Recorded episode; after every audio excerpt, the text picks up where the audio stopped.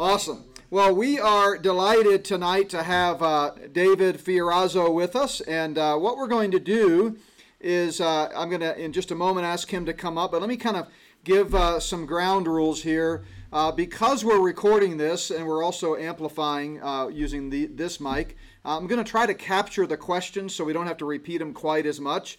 So I've got a mic that I'm going to run around with, and if you'll raise your hand, let me hold the mic because I'm going to hold it really close because inevitably people's natural tendency is to hold it way down here and it doesn't pick up as well. So let me hold the mic and then you can ask your question and then we'll give David a chance to answer.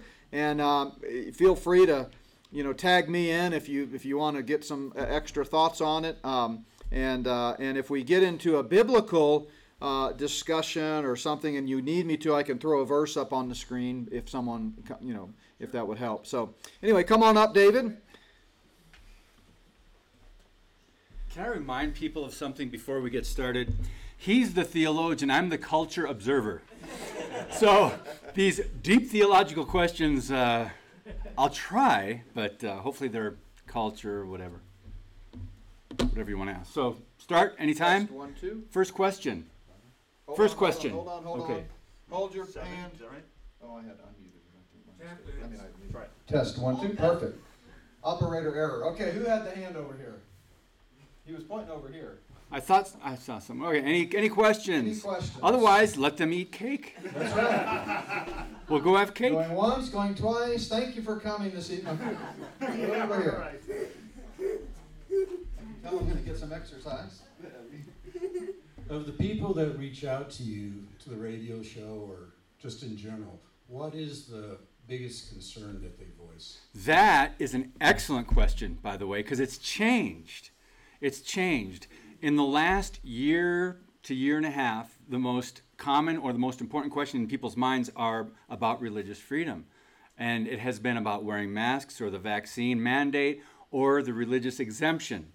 Uh, my, my husband is concerned he's going to lose his job. What should we do? And do you know where we can get a, religious exemption? Do you know of a pastor who could sign it for us or whatever? So that is the most recent. But before that, it was where can we find a good Bible teaching, true Bible believing church, sound doctrine that, that teaches the whole counsel of God, including Bible prophecy, and uh, treats these scriptures as authoritative, and the pastor is not afraid to go outside of church walls and discuss politics, culture, social issues, biblical moral issues, right? But a lot of pastors don't. So that was used to be the most common.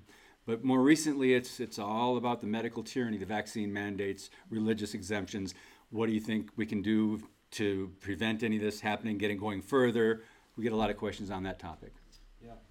And we do have uh, a medical exemption letter that we've uh, provided many, many dozens of people now. I think we're up to 50 or 60, getting lots of great reports. Easily two thirds have been successful.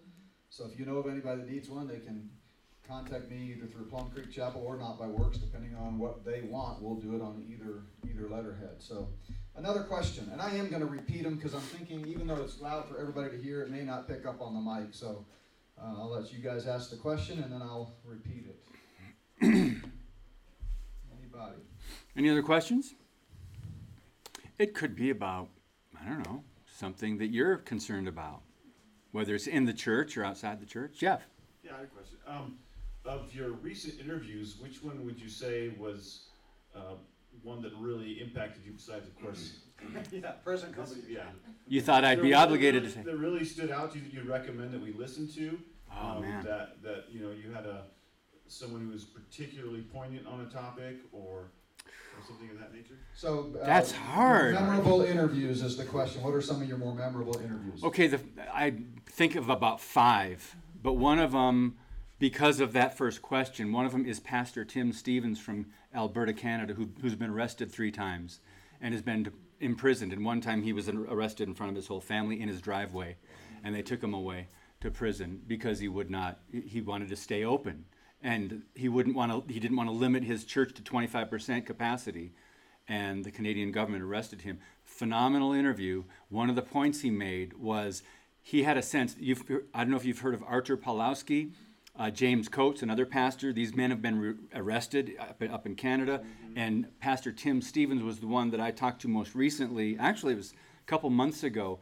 But he said that he got the indication from the Canadian government that they think he thinks that they're going to make an example out of him and the other pastors so that this doesn't spread. In other words, so other church leaders and pastors don't get bold and want to open their churches and not obey the government restrictions on churches. So, yeah, so that one, Tim Stephens, the other one uh, would have been Ken Ham.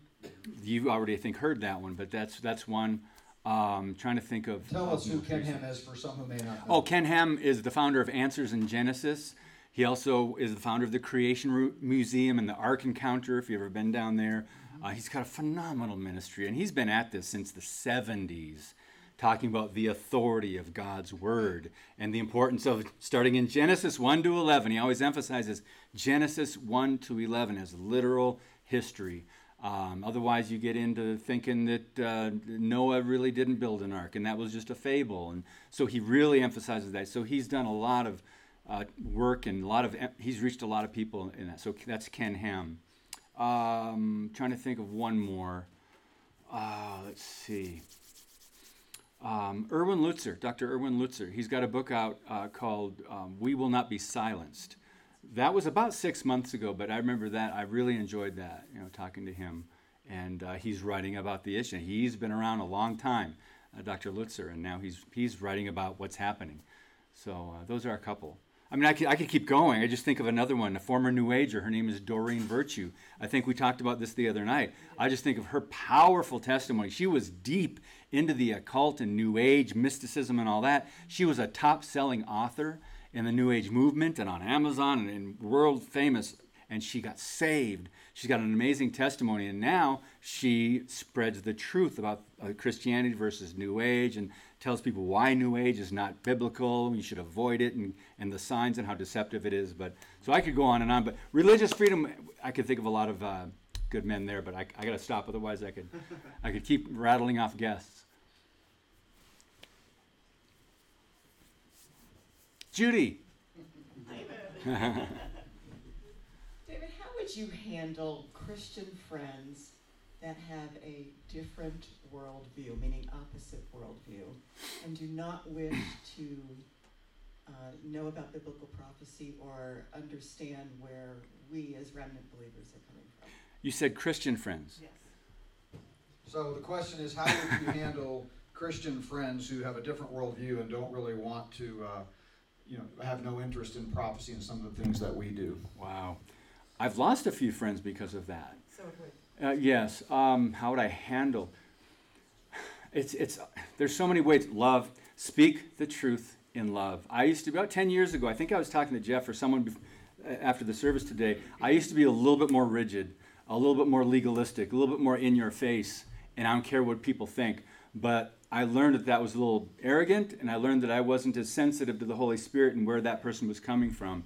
So I've backed off of that approach a lot but I still speak the truth. I try to do it with compassion. I try to find out where they're at and how I would handle someone is ask them good questions. A lot of people have not thought through how they reach the conclusions, even about something as important as worldview. A lot of people haven't thought this through worldview, politics, what they believe about God, Jesus, the Bible, or what they don't believe, or why they don't believe a certain part of the Bible. So, one of the things, uh, one of the most important questions you can ask is, how did you come to that conclusion? When you ask that question, more often than not, they're kind of taken aback and they really have to think they don't know how to respond. Much of the time, which is really kind of astounding, but if you understand that people have a tendency to um, believe the, the talking points and, and be deceived and just be, believe what someone else tells them without doing their own study or research, how did you come to that conclusion that it was okay to be gay and be a Christian and have that just live that life of what the Bible calls sin, but still say you're a Christian, or you know? So another question is, whenever they give you an answer, say something, make a, a statement on their faith, the worldview, a doctrine, and if it's if, if you know it's not biblical, what do you mean by that? Because they often can't explain it they'll rattle off something a pre thought out or someone something maybe they got from their pastor. And maybe their pastor's not a strong bible teacher. So what do you mean by that is a great question that allows them to explain further. And what what i've experienced is they end up sticking their foot in their mouth oftentimes. They or they can't get out of it or they get upset and they go why what are you asking me these questions for? I just want to know where they're coming from so i can respond more specifically and directly to their maybe where they got skewed, maybe where they got deceived or are believing something that really isn't right. So, how did you come to that conclusion? What do you mean by that? But I would still try to keep the lines of communication open. But what I found is if those Christian friends, oftentimes it's not just an issue of Bible prophecy. Oftentimes it's usually what I call the cult of liberalism that is infected the church in America. And it is a cult because it's anti Christian and it's unbiblical. And some of the things they are teaching and promoting, um, it would have never f- flown 75 years ago in this country. They would have been, are you kidding? Get out of church, leave. You're not going to deceive my flock. And which brings up another topic of where are the watchmen. But that's, that's one thing I've learned that they, they always have usually a, a, some sort of liberal leaning, a progressive leaning. Um, yeah, so they don't address Bible prophecy. Yeah, and I, I would add a corollary to that. That's the reason it's important for us as believers to not just memorize pat stock answers to some of these worldview questions, because Yes. if the tables are turned and they ask us, how did you arrive at that conclusion? I, I find a lot of these kids that, that go to these worldview weekends and go to these intensive things where they learn, you know, 20 answers to Islam and 20 answers to Jehovah's Witnesses and whatever.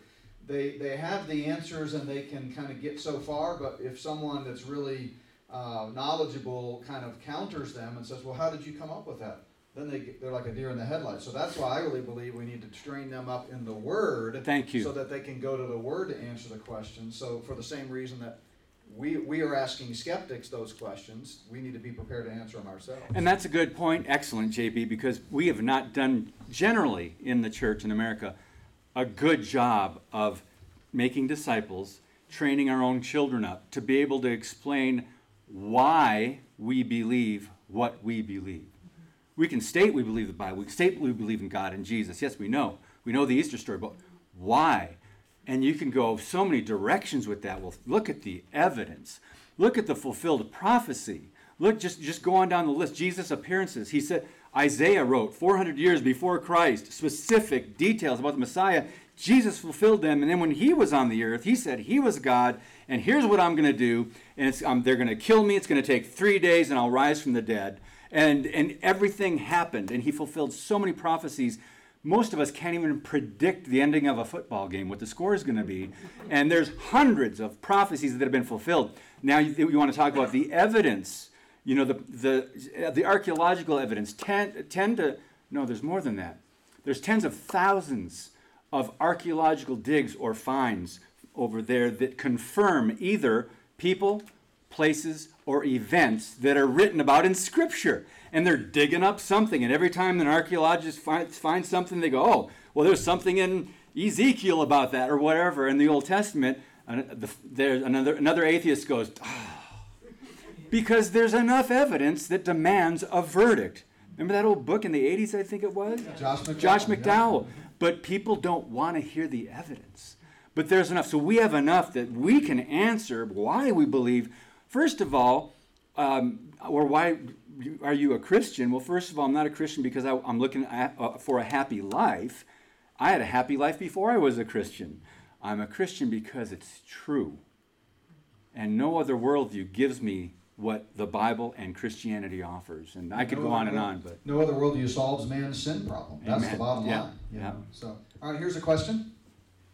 Yeah, so how would you address somebody who says, uh, and this has been said to me, you know, you Americans with your Constitution, the Bill of Rights, and, and the premium that you put on individual liberty, you bring that mindset into the church and you're kind of violating what they perceive as the right religious liberty under kind of the Romans 13. They're, they're like, it's just too individualistic, it's too individual hmm. rights focused meaning, you know, we should really be, you know, bowing down to the government and obeying them more, and they're accusing us that just because of our, you know, the, the way we believe in the Constitution, have the Constitution, have the Bill of Rights, that somehow that is not really a biblical principle. Does that make sense? Wow.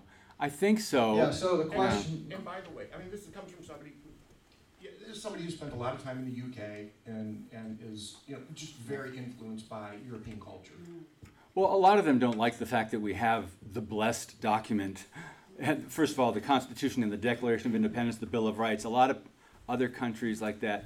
I mean, some people they can't wait to get here. They'll risk their lives to come here because of our Constitution. But I think they forget the fact. If you're a Christian, they forget the fact that the, the founders, most of them, them did believe in God. I'm not saying they were all Christians.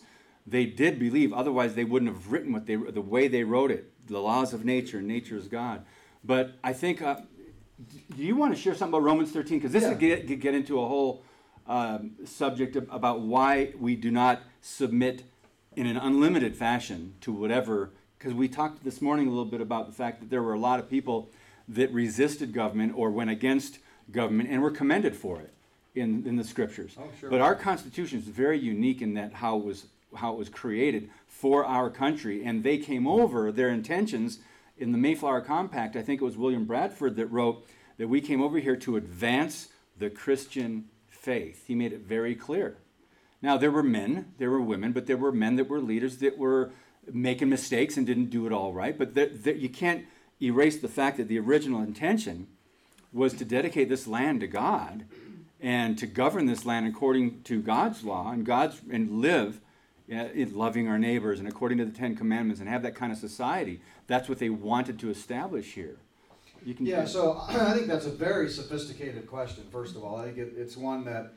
That's why he's of- answering right now. No, no, no, not at all. But I think uh, um, a lot of people don't understand how America is viewed by the rest of the world. We have this American exceptionalism, which has crept into the church as well, and we kind of blur this concept that America is sort of God's chosen nation, which of course it's not. God is not an American, and God is not a Republican either, by the way. Um, but I think for, to begin with, I would point out that especially in Europe, you know, they're a couple of generations beyond us in their slide in, in, in, in, into liberalism, progressivism, abandoning basically inalienable rights. Um, and so, of course, to the generation that's there today, they're going to say, what's the big deal about the Bill of Rights and individual freedoms? And we, we haven't seen that for generations. We don't understand what you're all hyped up about. Yeah. But I think well, the way I would come at that question is I would point out that, you know, it's not about ultimately the Constitution. It's about the Word of God. In God's Word, we see the order of relationships Hmm. From Genesis 1 through 11, which is why those first 11 chapters are so critical. Hmm. If you abandon those, the literal, grammatical, historical interpretation of those first 11 chapters, forget it. It's, a, it's game over. But in Genesis 1 through 11, you see the order of priority of relationships from the Creator to mankind. First, God man. God created Adam, and Adam is accountable to God. Then, husband wife. Second, by the way, husband wife. Then, third, parent child. And then, fourth, civil government. Hmm. So there are at least three biblical priorities of authority and relationship prior to the government. So, for example, the government should never supersede a parent's right in God's word to raise up their children the way they want. Right? A parent, uh, I mean, the government cannot supersede our relationship with God. That comes first. And we see that again and again in Scripture, Old and New Testament alike, where godly people chose to rebel against the government and Mhm. obey God instead. Now, when it comes to Romans 13, the thing that people miss there is that the, the premise of Romans 13 is that the government is God's agent to do you good. If the government is acting as God's agent, then yes, God is using them. God created civil government. You know, that's part of God's plan. And we are still living in this nationalistic uh, era. It's going to become a globalist era. I mean, officially, it's kind of de facto that already, but we know in God's plan of the ages that we are heading towards a one world government, first with the Antichrist and then second with King of Kings and Lord of Lords. But right now, we're still living in a nationalistic uh, world, according to Scripture. And so God uses government, but only to the extent that governments are serving properly as his agents. And when a government goes rogue and is not honoring God, then we're under absolutely no obligation to obey anything they say. Hmm. And I don't know if you guys have looked inside the Beltway lately, but there's a lot of evidence that our government in the United States is anything but Christian. Doesn't mean they're not Christian uh, people serving as congressmen. I don't know about the Senate or you know anything else. There are some. But I mean, law of large numbers. Um, you know, and I'm not not even sure about the Senate to be honest with you. I mean, you know, the Rand Pauls of the world. That's great that he's against mandates, but where was he when he was when we were taking slicing up babies while their hearts still beating to create this vaccine? Hmm. I didn't hear a peep out of him then. So you know, I'm, I'm a little harsher on a lot of these mainstream you know politicians, but doesn't mean there's not some Christians there. But as a system, the system sold out a long time ago, and we've got all kinds of evidence of that. So I would just say I would redirect the conversation with a person and say, you know, we love our Constitution, we love the Bill of Rights, we're proud of it, but let's not forget it was predicated upon inalienable rights from a creator. Right. That's what matters most. And so we are resisting some of these uh, tyrannical mandates, not because necessarily of the Constitution, because we have to be careful putting too much weight on that. Hmm. Because as Biden has already said, you know, this Constitution, some of it's the Second Amendment, you know, it's kind of fluid and we need to, it was never meant to be, I forget his exact quote, it was never meant to be permanent or something like that. And so, you know, of course, it can change. They've been saying that for years. Yeah. It, it's a didn't they? Don't they say it's a living and breathing document? Yeah, that's what Al Meaning they can change said. it if they want to change it down the road. Yeah, its language is fluid, and so is the oh. Constitution. So, I mean, again, I'm not. I'm thankful, and we should be thankful. I think America's the greatest country in the world. God's fingerprints are all over it, and we do have a constitutional republic, which is better than any other form. But we believe what we believe, not because of our Constitution, but because of God's word. So that's kind of the way I would redirect the question. Thank you. So, yeah. Another question. I'm Yes. supposed to be the guy with the mic. Uh oh. All right, here we go. Hang on. I know this is going to be a tough one. Oh no. How can Satan like think that and know that he will like think that he has will have power over us and also know what is going to happen to him in the end and yeah Did your mom have you ask that question? Let me repeat it. So, Yeah, how yeah. can Satan uh, know what's going to happen in the end and still do what he's doing, or think that he has power? Basically, is that the gist of it? Okay. Well, he's not all knowing, so he doesn't know everything. And he is not all powerful, only God is all powerful. But yet, he's given free rein by God, who is sovereign over him. So, uh, what, there's one verse in 2 Corinthians, I think, where it says, He's the ruler of this age, or the God of, the, small g, G- God of this world, 2 Corinthians 4 4. So, he does have some power. Uh, what he thinks, I don't know, because it's pretty foolish if he knows he's cursed and he's going to come to an end one day. But I don't know that he thinks that far. I know he understands there's things that, that have been prophesied, and I think he's tried to prevent some of that from happening about Jesus, the Messiah, when he came and how he wanted to kind of thwart that plan, but he couldn't. So he is not powerless, but he doesn't have power over believers. He only has as much power as we give him. But he's a very real entity. The devil is real, and he's he's uh, our enemy, and he hates us. Uh, anyone that's a representative of a child of the King, anyone that's a representative of Christ, you're on his list, you know. But but he is not all powerful, and he can't foresee the future. Am I accurate in saying that? Yeah. So um, you're absolutely. I, I couldn't have said it better. I think uh, a verse that comes to mind is John eight forty four, where Jesus said, "Satan is a liar from the beginning, and when he speaks, he speaks from his own resources, because that's all he can do. He can only lie." And so what liars do is they lie, and, hmm. and liars not only lie, but they're deceived themselves. That's the reason 2 Timothy 3.13 says, evil men and impostors will grow worse and worse, deceiving and being deceived. So Satan is deceived. So the reason he can read, because he's smart, angels are actually smarter than man, and, and, and demons are fallen angels. Satan's the prince of demons, so he was an angel. Uh, they're not subject to human frailties the way we are, which makes our mind you know, struggle and sometimes we don't connect the dots as well. So he's very smart and he's read the Bible. He just doesn't believe it. That's the difference. So he knows what the Bible says, Well, it's he in- doesn't believe it. It's interesting you say that because in James it says even the demons believe and they shudder. But when, when it says the demons believe, they don't put their faith, hope, and trust in God and they don't believe in Jesus as Messiah. They just believe that it's true, right? No, I think that passage is a little different. In the context, he's talking about the unity of God. So he says, James says, he's talking to a hypothetical objector and says, You believe in the unity of God, that God is one, which is the Jewish, the Shema, right? Yes. Hear, O Israel, Lord God is one. You believe that and you do good. Demons believe that because they've seen it throughout his history and they tremble. Yeah. So it has nothing to do with eternal salvation there in the context. Demons can't be redeemed anyway, they're Right. not savable. So the, whole context has nothing to do with salvation, but it does show that demons, when they understand the truth about God, they shudder. Yeah.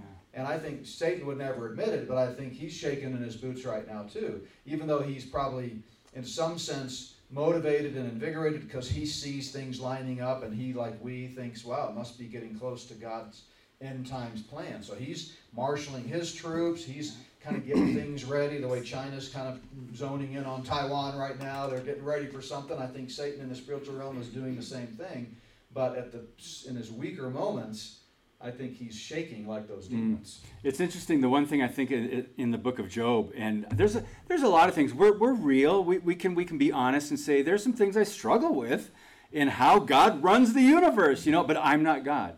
I surrender to Him. Uh, He has all, whatever say whatever He wants to do. But that doesn't mean we can't look at it and go, "Gosh, did it have to happen that way?"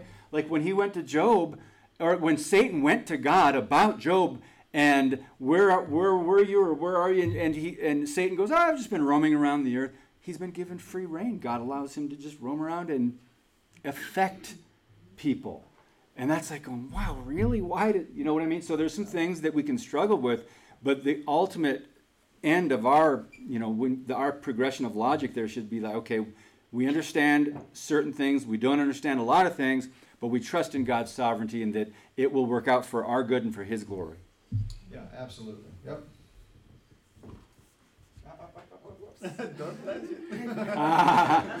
you wanted to grab that? How did the CDC get so popular? I heard something about it not being a government en- entity, and I kind of want to know, kind of like a summary of how it got to be so powerful. You know. So let me Th- this- clarify something first, Okay. because I said in what in the world is going on that the CDC is not a government entity. I think technically they would be listed under one of the government agencies, but they're privately funded. So they're de facto a private entity funded Yeah. by the big pharmaceutical companies. You can go right to their website and, and look at We're it. talking about the Center for Disease Control. Correct. And that, what he just said, is how they can be so big and powerful because they get private funding, like a George Soros or, or you know, the godless, the ones, the globalists, the ones who want to wipe out America, deconstruct America, weaken our economy, weaken our military. They can put, and they can use a virus or whatever. They'll use whatever, right? Because they are godless. They don't have the same worldview as we do, and they certainly don't love America like we do. And so the CDC can be powerful, more powerful that was in, than it was intended when it was created. Because I have a feeling that maybe when it was created, and I don't know how long ago that was, it was for good intentions, and, and the government was probably seriously looking at diseases and how to, you know, s- protect the people. But it's gotten, it's just been corrupted, right? But it's when money will corrupt it even more. Yeah, Centers for Disease Creation. That's what we call it. So. You know what? You can almost talk, call it that now. Now here's where the tough one comes. Can you direct this to JB, please? All right. Uh, hopefully, I can articulate this as well as Jake can articulate Oh. his question. Cause, because when I tried to tell Mike this afternoon, he looked at me completely sideways. So, all right. So here goes. So, um, what would you say to Christians? This goes along with Judy's question. Um, what would you say to Christians that say their answer to "I'm going to go ahead and get the vaccine" is that um, you know, God is so big. Like I, I we just watched this movie, Free Burma Rangers, and it was an excellent movie. And here's this Christian um, missionary family going into the heart of, you know, major conflicts, and Hmm. God is, you know, defying all human um, reasoning. in safety and preserving this family. Um, so Christians say, well, God, if God can do that, why couldn't they protect me? Which I think He could, but it's kind of always like, well, you're tempting God. Well, aren't those people tempting God? They put those those two, um, like, safety issues on the same playing field and say that those would be that it would be okay to get the vaccine because um, your God will God will protect you, but it also makes you more relevant. Like you can be more of a missionary. You can go to other parts of the world because it probably is going to come to it already is where you can't go overseas, et cetera, if you don't have the vaccine. What would you say to that? Wow. We talked a little bit about the missionary aspect, but f- the first part of your question, that I'll take it because even if I if I make a wrong mistake, God's going to protect me. I would say, how did you come to that conclusion? what do you mean God will? What do you mean God will protect you? I mean, where does it say that? Give me the chapter and verse on that. Um, so that's a little off when you think that, that we can do make any personal choice, whether that be medical or another area of our lives, and say, and if, and if someone challenges us because they think it's not biblical, and we say, well, God will protect me, I think that's a little careless. I think that's a little saying, uh, uh, we're telling God what to do then, right? We're kind of putting it out there. Okay, God, I know you have this, but I'm going to do this anyway because you'll help me if I make a mistake. So I don't really like that the, the approach where that person is coming from.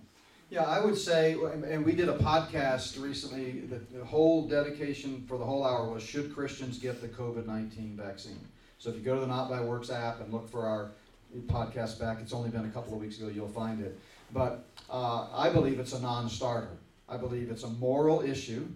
And uh, at the end of the uh, podcast, I actually raised several questions or answered several questions that had been emailed to me about, you know, what if your spouse was dying and the hospital said you could only come in to see them if you had the vaccine? Or what if you were a missionary and you could only go share the gospel? It doesn't matter. God will never condone an immoral thing for a greater good. God's morals are absolute. And taking a vaccine that uses uh, the parts of killed, murdered babies in it, which is not a fact in dispute. This is we've documented this, as have many others extensively. Of course, mainstream media tries to, you know, push it away and act like it's no big deal, but it is a fact not in dispute that all of the uh, COVID vaccines, the ones in America and the ones in other part of the countries, use the body parts from dead baby corpses in the development and many of them in the manufacturing of the vaccine. That's a non-starter. The Bible's not ambiguous about that. So, it, not to mention a host of other uh, problems with the vaccine, health-wise. It's never the loving thing to do to perpetuate a lie. I've said that many, many times. So this person is basically beginning from a wrong premise. I mean, Mhm. would they? I mean, God can protect you if you play Russian roulette and put a gun to your head and keep push pulling the trigger with that six, you know, shooter. But why would you do that, right? God could protect you if you jump off of a 20-story building. But why would you do that? It's not a question of can God protect you. And the same people that are making those arguments uh, are forgetting the fact that God can protect you if you lose your job. And God can bring someone else to share the gospel to that person overseas. Mhm. So God's a big God, and God will never use an immoral measure to accomplish a moral agenda, ever. Never. So I understand that's a personal issue, and I encourage you to study it on your own. Don't just take my word for it. We've got tons of great resources at Not by Works about it. If you go right to the homepage, there's a, a button called COVID Data that's got page after page after page of links to great articles and great comprehensive data. Hundreds of thousands of doctors, virologists, scientists, biologists, surgeons, pediatricians all across the globe are on record saying that these vaccines are horrific. So even if you didn't have the moral issue, I think there's some practical issues. There was part two of her question about the missionary approach. If I, if I don't get it, I can't travel internationally. And I was talking to Jeff about this. My personal opinion on this at this point is yes, we are to go into all the world. Um, but America is one of the richest mission fields in the world. America needs missionaries. And our, ch- our own churches need missionaries. So you can tell that person, well, what about the unsaved all around you?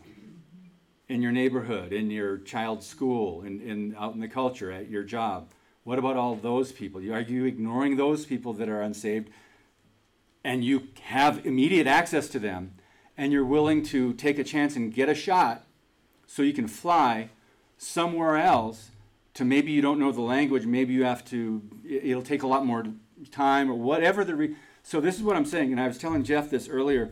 Um, before I left California, a, a speaker came to our church, and it was such a, it, it, it, uh, we were there for a short time. It was a seeker-sensitive church, but right before we were about to leave, a guest speaker came in and was like, "Wow, a good sermon." But in that in that sermon, in that sermon, he said.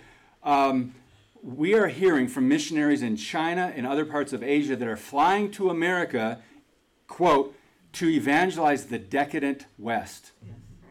They're flying to LAX, they're flying to Chicago because America is a, is a godless nation, and we are. And my heart breaks to say that. But as soon as we as a church come to terms with the fact that we are godless, not you, not everyone in here, but I'm saying our country and our culture, it's not lost forever, but the only thing that's going to make any ultimate transformation is to transform hearts, and that is only through the gospel. And why make excuses to try to do something so you can fly somewhere? But, and that's hypothetical anyway. They're probably never going to fly if they get the shot to some other country, unless they've already been a missionary for 20 years. Yeah, and that's, that's true, uh, David, that there's plenty of fields white unto harvest here in America. But I still think that's beside the point, because the issue is a moral issue. God will never use immorality to further the gospel. And, you know, injecting yourselves with baby parts. And by the way, this is just not to belabor the point, but we know the age of these babies, we know the gender of these babies, we know what day and month they were aborted, and what year, we know the birth moms, we know everything, we know what parts of the body they sliced and diced up. This isn't just propaganda from a conservative religious right. This is admitted in the CDC's own documents. And, and Veritas has got whistleblowers on record, secretly taped, talking about how we cannot let this information out. Mhm. The Christians will go bananas. We've got to hide it. We've got to claim it's a conspiracy theory. I mean, it's all blown wide open. So it's no longer a fact in dispute. Early on, there was some confusion, and sometimes it can be hard to get to the truth, but we know the truth. So this is a non starter. Whoops, sorry about that. I hit a video. It's completely a non-starter. And, uh, and so, an an illustration that I would use about evangelism is, you know, what about uh, all those people addicted to pornography, you know, that never will hear the gospel? Well, here's, here's an idea. Let's create a magazine called Pray Boy Magazine with naked pictures in it and put a gospel presentation at the back. Right? Why not? That would reach a whole bunch of people. But that's, that's using an immoral means to achieve a moral purpose. And so God is fully capable of making sure that people everywhere, He's been doing this for 6,000 years. He doesn't need us to step up and take a very dangerous gene editing bioinjection in order to go share the gospel with people. And uh, it sounds like a good, you know, argument, it sounds spiritual, and they're just missing the point, in my opinion. what I was looking for really quick, and I couldn't find it, but I, there's a quick article that I wrote several years ago. There was um, about what you just said, because people hear that. What do you mean they know whether they got a, an aborted baby's, baby's heart or liver or eye or tissue? Kidney. The Senate, conservatives and, and Republicans did a report. It was a massive, I believe it was over 500 pages on Planned Parenthood's, you know, sales of aborted baby body parts, fetal tissue. They, and they were doing this. And James O'Keefe, um, no, it wasn't James, David Daleiden with Center for Medical Progress did some undercover videos, and Planned Parenthood executives and workers and employees admitted what they were doing, and, and he was acting as if he was a buyer. He was acting like, I want these parts, I want, I want young uh, livers, uh, three month old babies, I want uh, the kidney or the eyes, I want, we, we need to study this. And he got them on tape to admit that this is what they were doing. The Senate did research on that. A 500 page report come, came out. Of course, you didn't hear about it because the media didn't report on that. But Kamala Harris, when she was Attorney General of California, she had David Daleiden investigated, a citizen journalist, and he, she had his home raided at six in the morning, and they removed his equipment, his recording equipment. But they never went after Planned Parenthood who broke the law. No.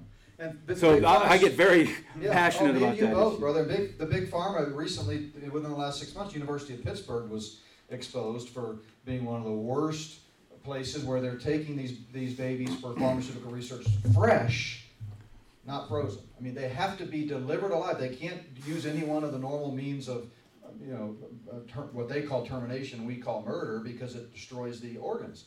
So they're literally harvesting them while the heart is still beating. This was this was on Fox News and some of the mainstream medias just in the last six months. And we know that Big Pharma has representatives on site at various abortuaries around the country to take delivery of these babies seconds after they're born so they can harvest the organs. So this is a moral issue. So the, the, master, the, the masters of deceit have done a fantastic job of making it all about you know mandates or no mandates or personal rights or constitutional rights or this or that. This is not ambiguous when it comes to what mm-hmm. God's word has to say. So. Okay, next question. David, Correct. Gotta be worried about How- anybody named David. how could I remember his name? David, we talked, you and I briefly this morning about this, about news media and how to, you know, what to believe, what they're stating, and so many of them don't even state anything of information we should know about. Yep. So we can be more informed and how to react and pray and so forth. And you shared a little bit, but could you go into a little more detail about that and what some really good, you know, if, if we're interested in a certain topic or if we're interested in just in general what's going on? Yes. How, what, what source do we have and can we put our finger on it and say, and that's the truth? I'm really hearing you, but I'm thinking in my mind, how am I going to make this a short answer? Um, go to standupforthetruth.com. In the upper left hand corner, there's one word. It says resources. Click on that word, and you'll find a 200 list of resources in alphabetical order of news sources, conservative, Christian outlets, J.B. Hixson, Bible teachers, Andy Woods, different people you can trust. 200, and they're in alphabetical order.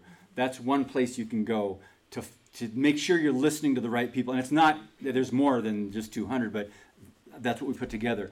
Um, let's go back a little ways. First of all, what we talked about in our conversation is how our American media very rarely talks about one of the most important things we should kind of keep up on, and that's Israel and what's happening in Jerusalem and the Middle East and what's going on over there. We hardly ever hear anything, and that's, I think that's on purpose.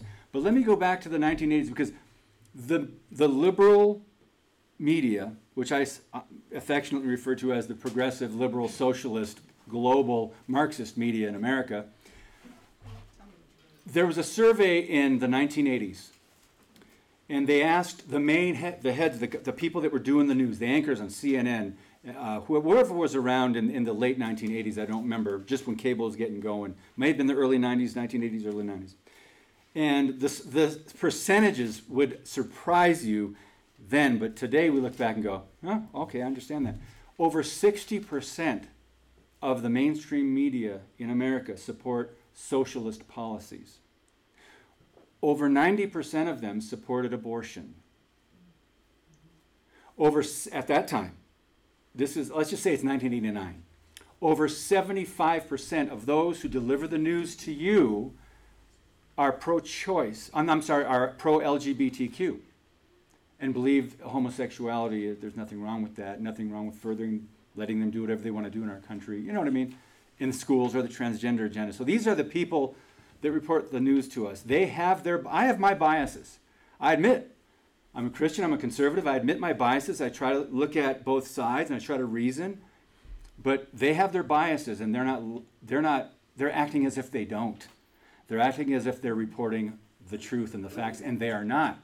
They're opinion driven, they're ratings driven, it's all about the money. And so we have to recognize that, and that's what got me writing in the first place. And when I started writing my first book in 2011, I had been studying and writing blogs before my first book.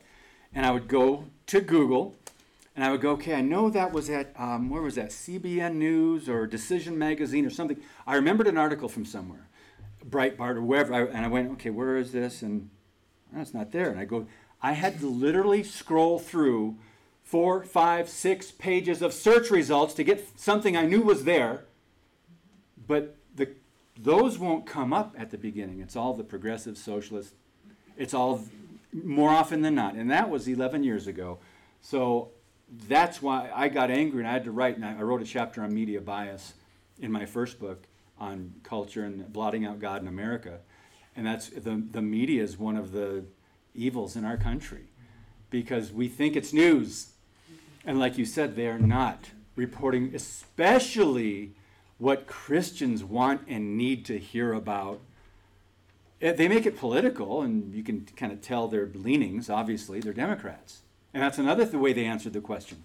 Um, I think, in fact, I think it was at that time um, between 85 and 90 percent of them gave to Democrat campaigns, and this was in the late 1980s, early 90s. Imagine what it is now.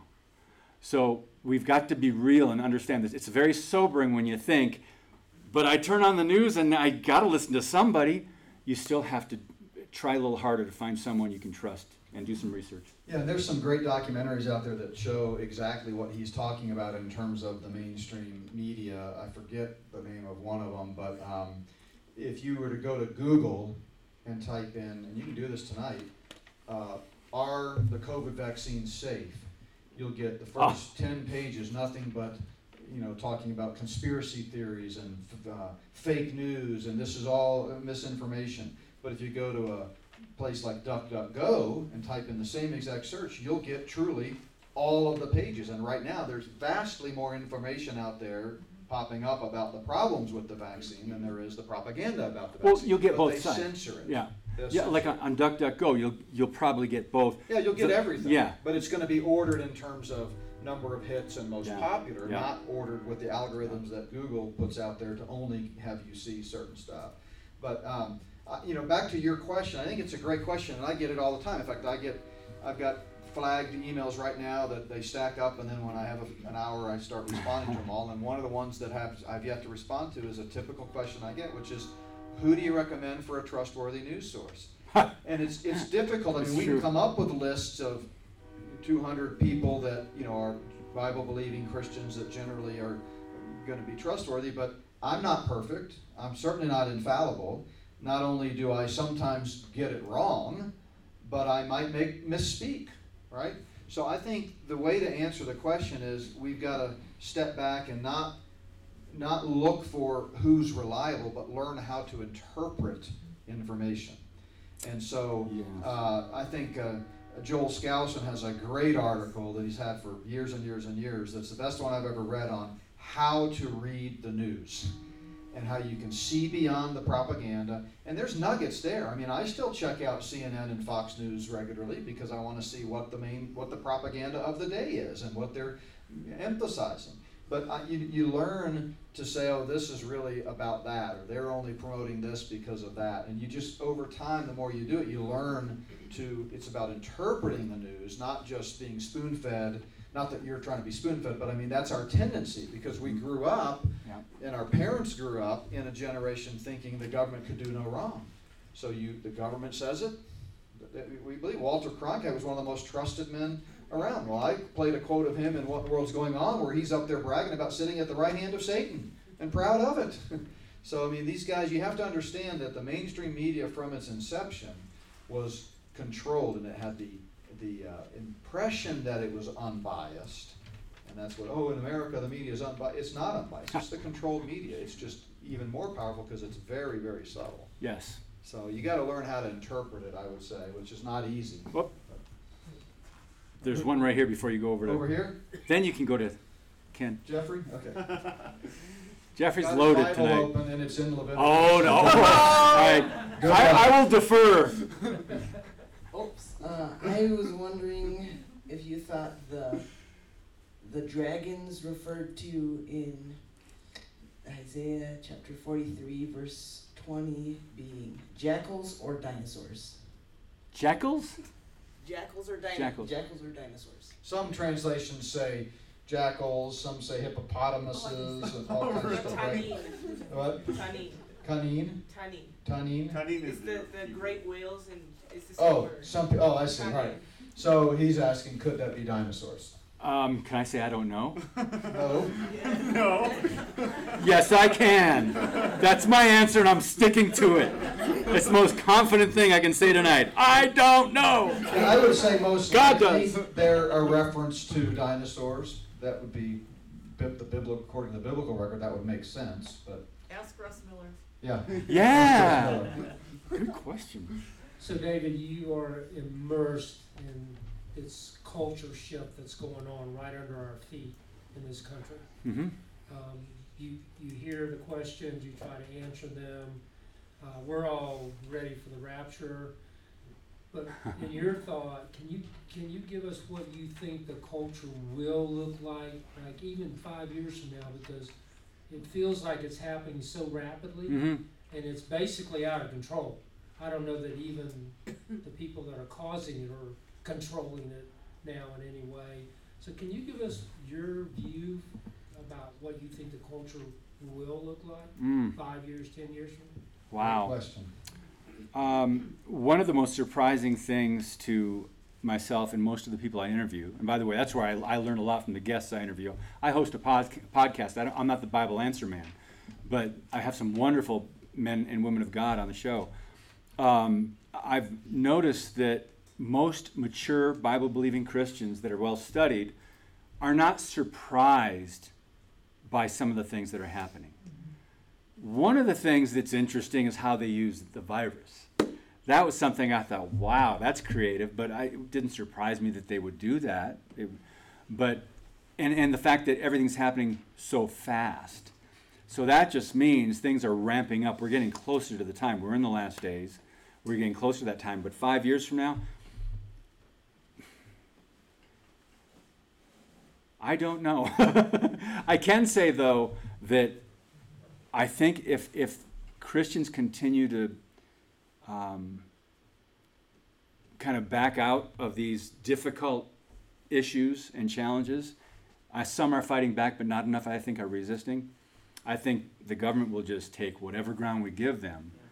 And what there's a verse that says, "Do not give the devil a foothold." I think that word is topos, topography, ground. Do not give the devil any ground. Well, how much ground has the church in America given Satan, the enemy?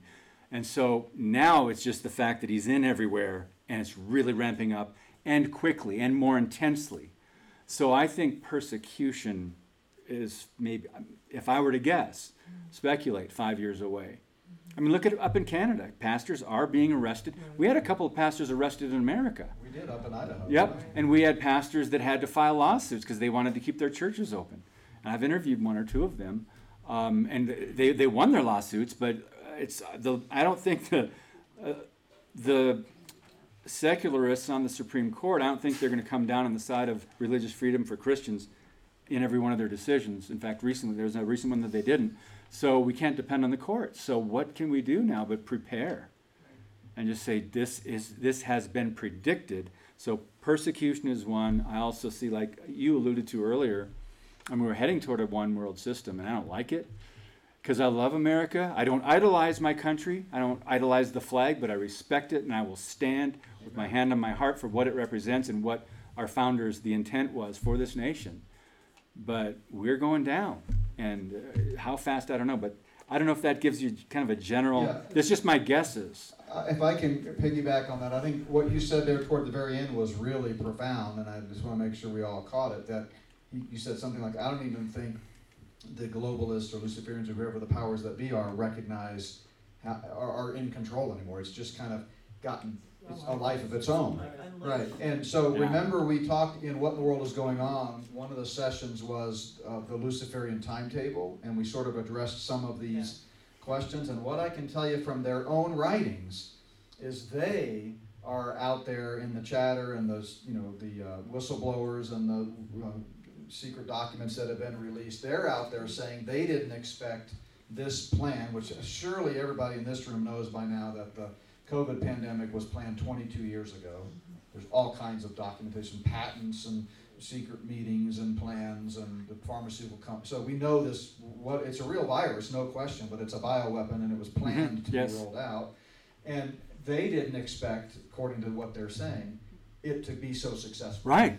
So Right. they're now adjusting their timetable, which was originally twenty thirty, to, Mhm. to, to closer to twenty twenty-five. Doesn't mean it's gonna happen, because remember, uh, don't ever forget this, I've said it until I'm blue in the face, there are two key factors that ultimately will determine the timetable of the, the satanic New World Order.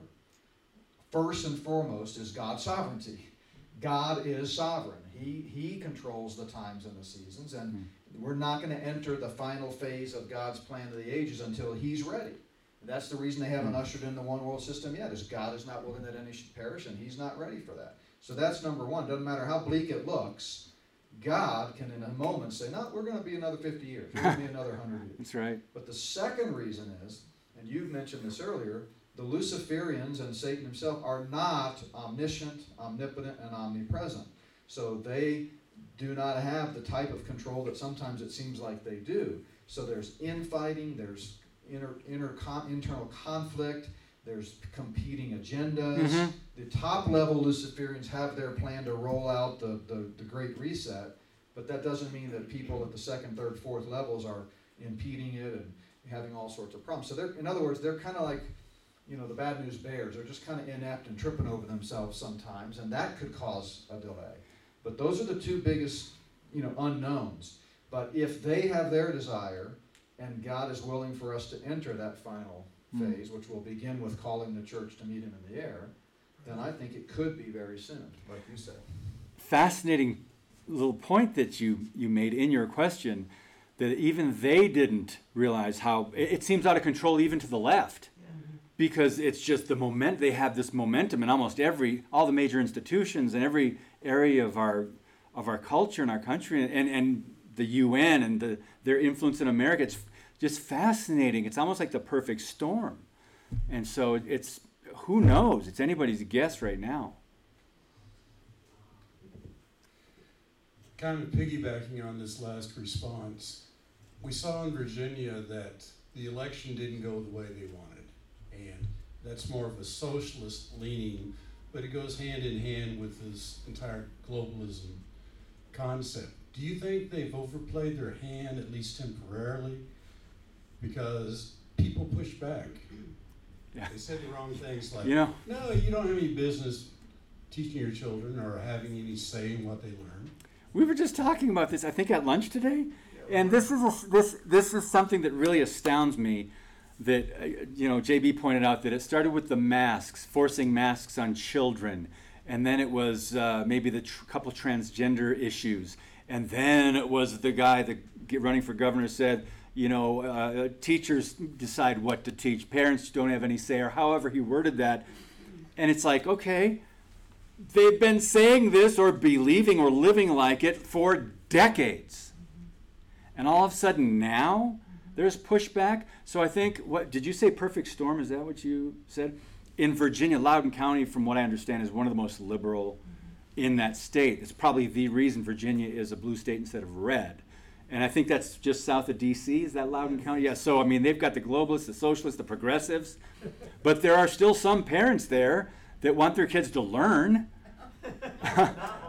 and not have this, you know, hyper sexualized curriculum shoved down their throats at the youngest and youngest ages, and then have this transgender ideology that is really, it's if you think about it, I mean, it's, it's first of all, it's not biblical, but even it's not. It, you think about all the reasons that that is wrong, but they're they're getting away with it. So they're finally saying, well, wait a minute, all this is going on. So I think that county and that it there it was a big, it was a powder or a powder, powder keg.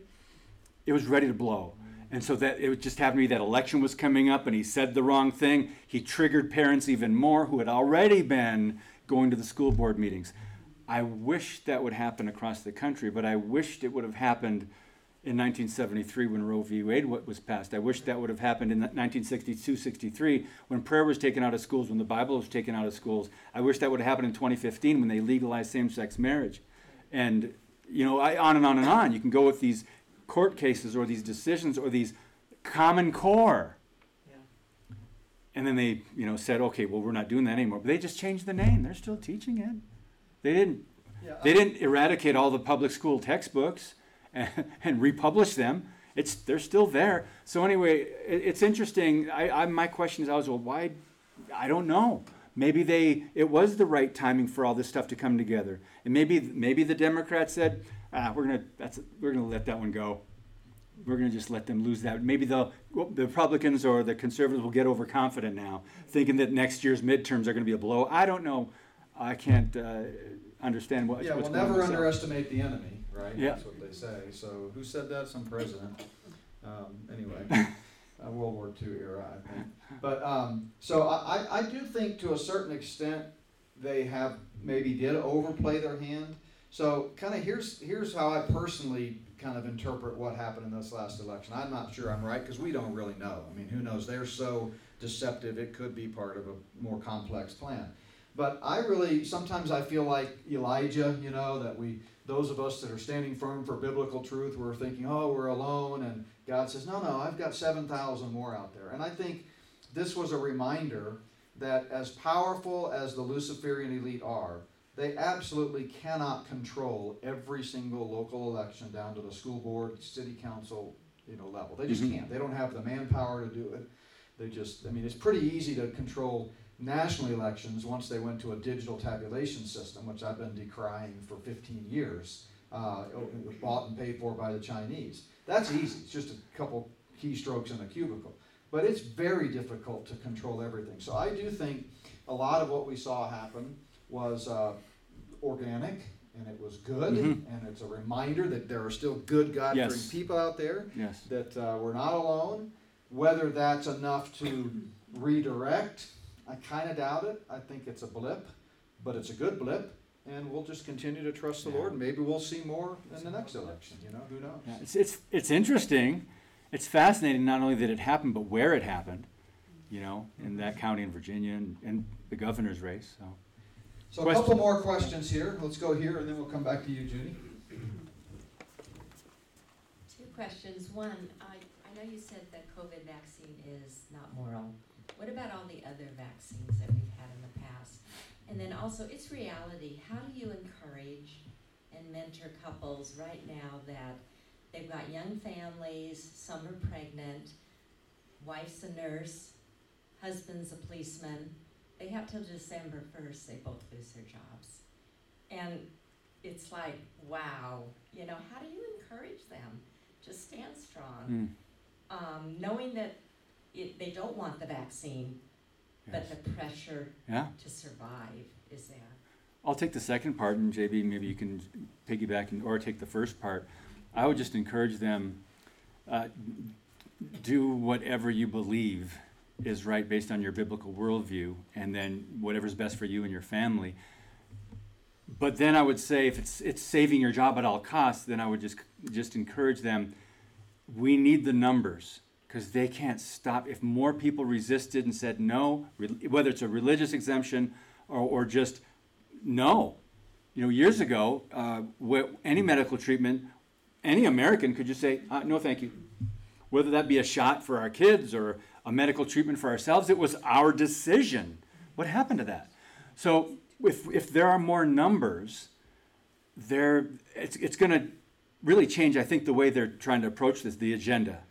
But I don't know that enough people will resist and will will, will say, yeah, well, I may lose my job, but I this is the right thing to do. So I don't know, but I would encourage them to do that because we need the number. We need people to to st- to stand against this, and we need the resistance.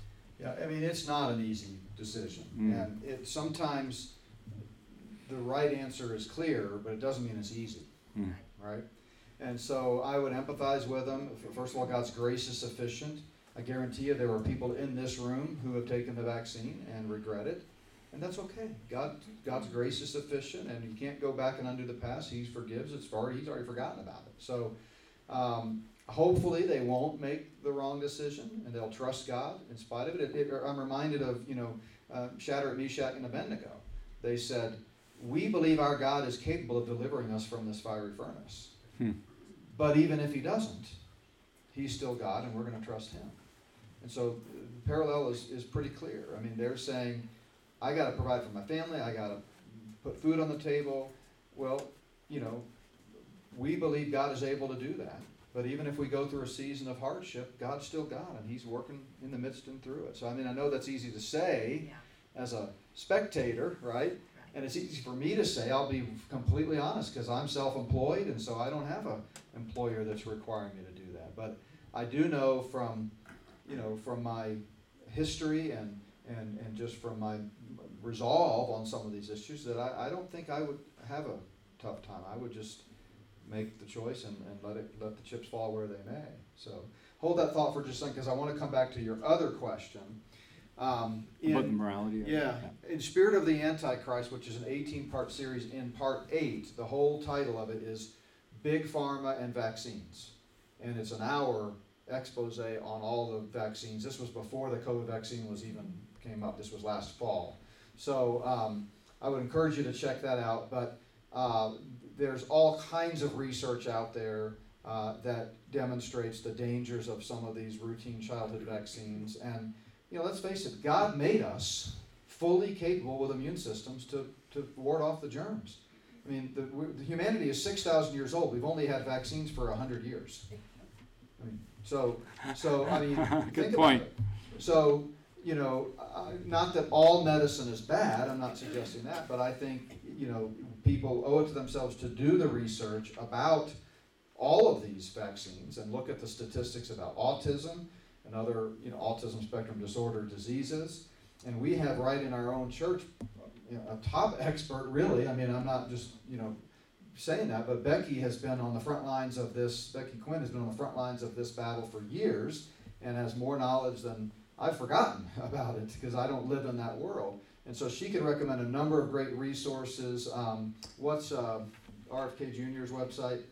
Children's Health Defense. Children's Health Defense is an outstanding resource with all kinds of, uh, of data on there and you know scientific journal articles and great resources. But she can give you some others. But uh, yeah, I would say, let's just put it this way: the COVID vaccine, though it's not even a vaccine and it's completely different technology than has ever been used before on planet Earth, completely experimental technology. It's certainly not their first rodeo at using dangerous injections. And So- aborted tissue. and, and of course, the, the vaccines, all of them, uh, have the aborted fetal tissue in them. And I, and I show that, I got a guy, I show a clip in that video I'm talking about of a guy under oath at a deposition who's called the grandfather of vaccines, leading virologist that helped create many of them, under oath, saying, yes, absolutely, we used, you know, aborted fetuses in it. This is not a question, but since Jeannie and I spent lunch today with Holly Klug, who's running for sheriff, one of the things that is being realized, and I think Virginia might be a, a precursor to this, is find out who you wanna vote for and ask them these questions Mm. okay? And, I mean, and, and listen to their answers. Because a lot of our officials, like the sheriff here in this county, they have to say whether these officers get, you know, have to have the injection or not. You know, and it's their call. You know, and look what our county commissioners did with the local CDC, right? They fired them. We'll, we'll, we'll start our own. So that's, I mean, I think that's what we saw in Virginia, and I think we need to be better at who we vote for, and it doesn't matter which side of the aisle. It's what do they stand for, what is their position on this, and they have a lot of latitude, at least right now, to make those decisions. Yeah, and anecdotal evidence of that is before we came to the Front Range and came to Plum Creek Chapel, we lived up in the mountains and uh, had a little uh, church up there that met in a rented facility, and it was really the only church in that whole part of the county. But when this whole pandemic hit, their sheriff was going around saying, "We're patrolling church parking lots. If we find cars in the parking lot, we're arresting you." Wow. come here. And when we opened up, we contacted the sheriff here and said, "Are you going to arrest us if we meet?" Because we, we never did, you know, follow the percentage guidelines of how many people per square foot could be here. We never required masks, any of that. And he said, "No, absolutely, we won't do it." Big difference, right? And I know Holly would certainly be She the same affirmed thing. that in Yeah. spades, yeah. Absolutely. So I highly recommend her. Elections have consequences.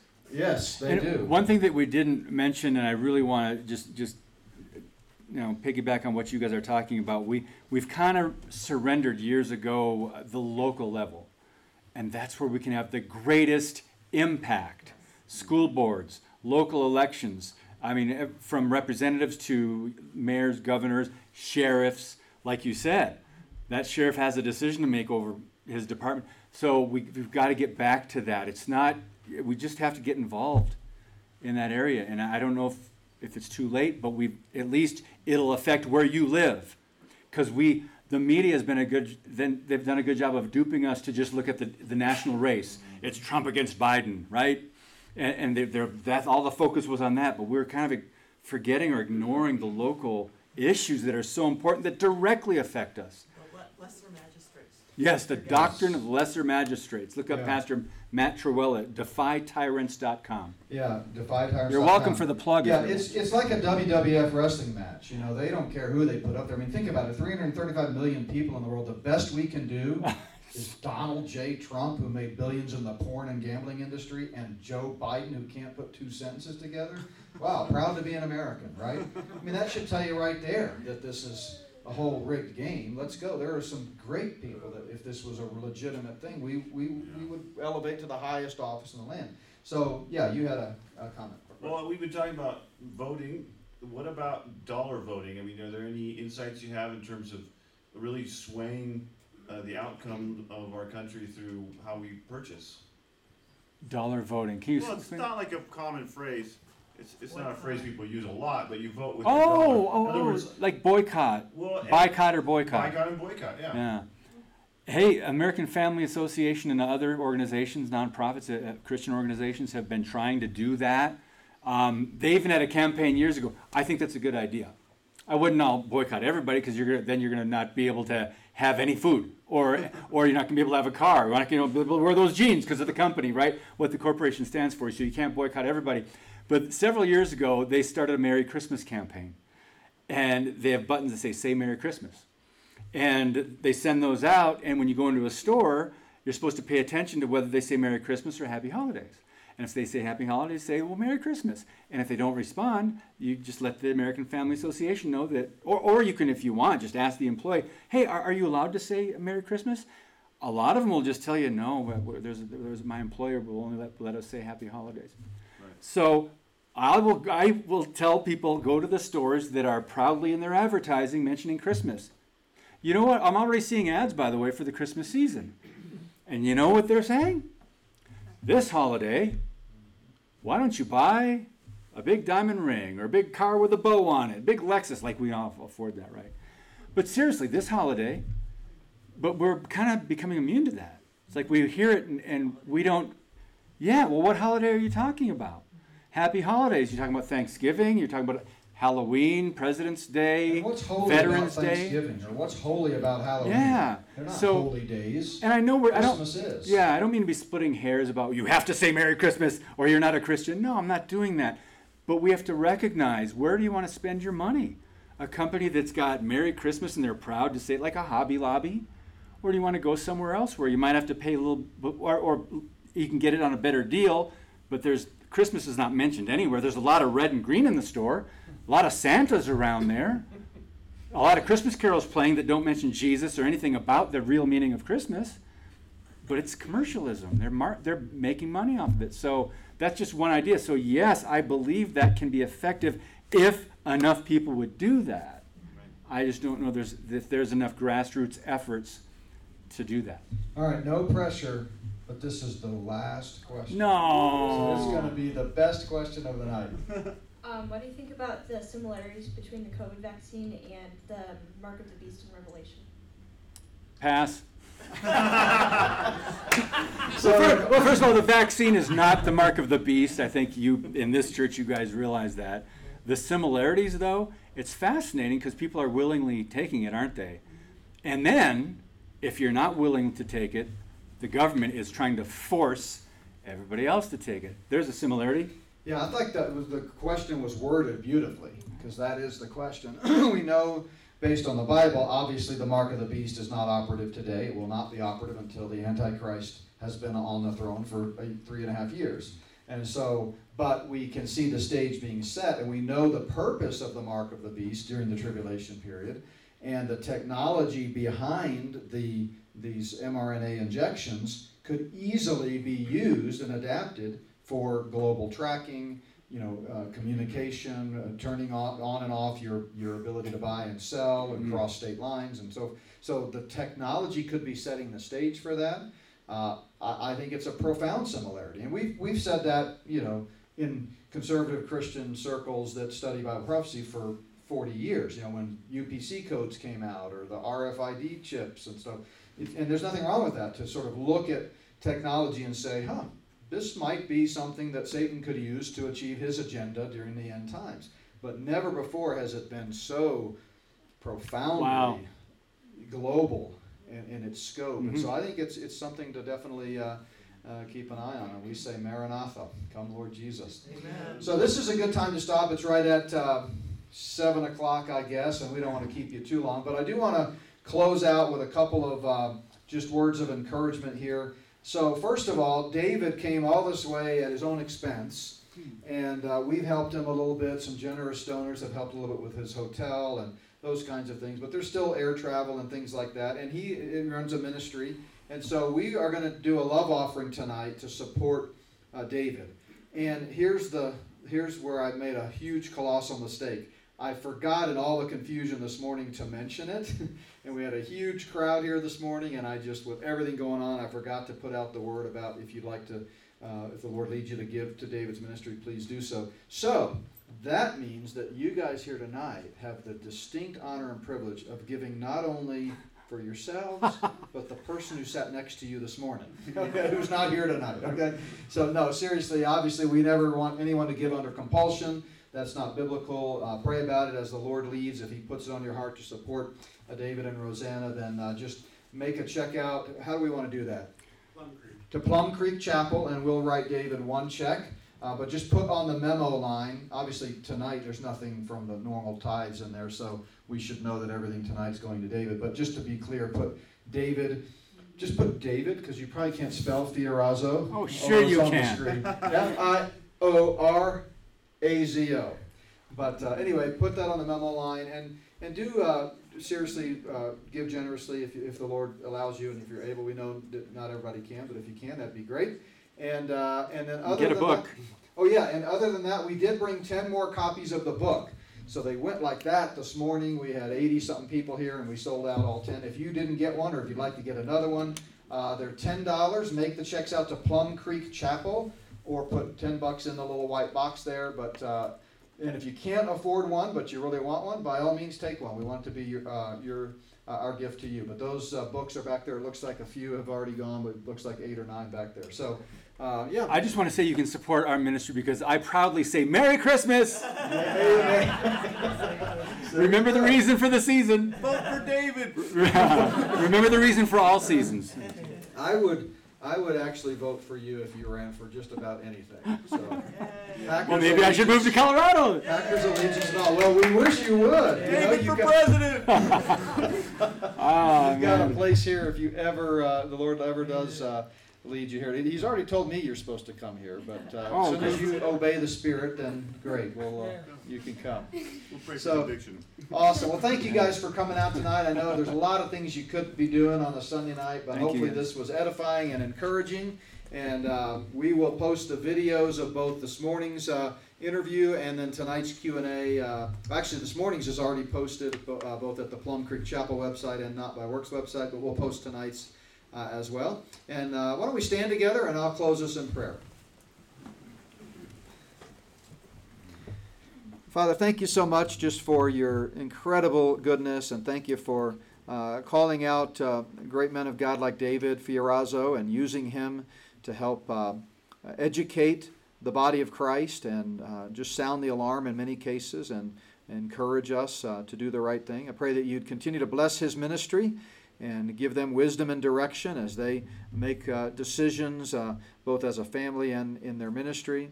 We pray for his sweet wife Rosanna, pray for her uh, physical health, and Lord, we just pray for safe journey for him as he heads back now to Wisconsin. So Lord, may we leave this place uh, better and more knowledgeable about you and what you're doing in this culture, and also more equipped uh, to tackle the issues at hand. And we pray all this in Jesus' name. Amen. Amen. Amen. Thank you, David. Amen. Thank you. Thank you, guys. Thank you. Thank you for instigating all this.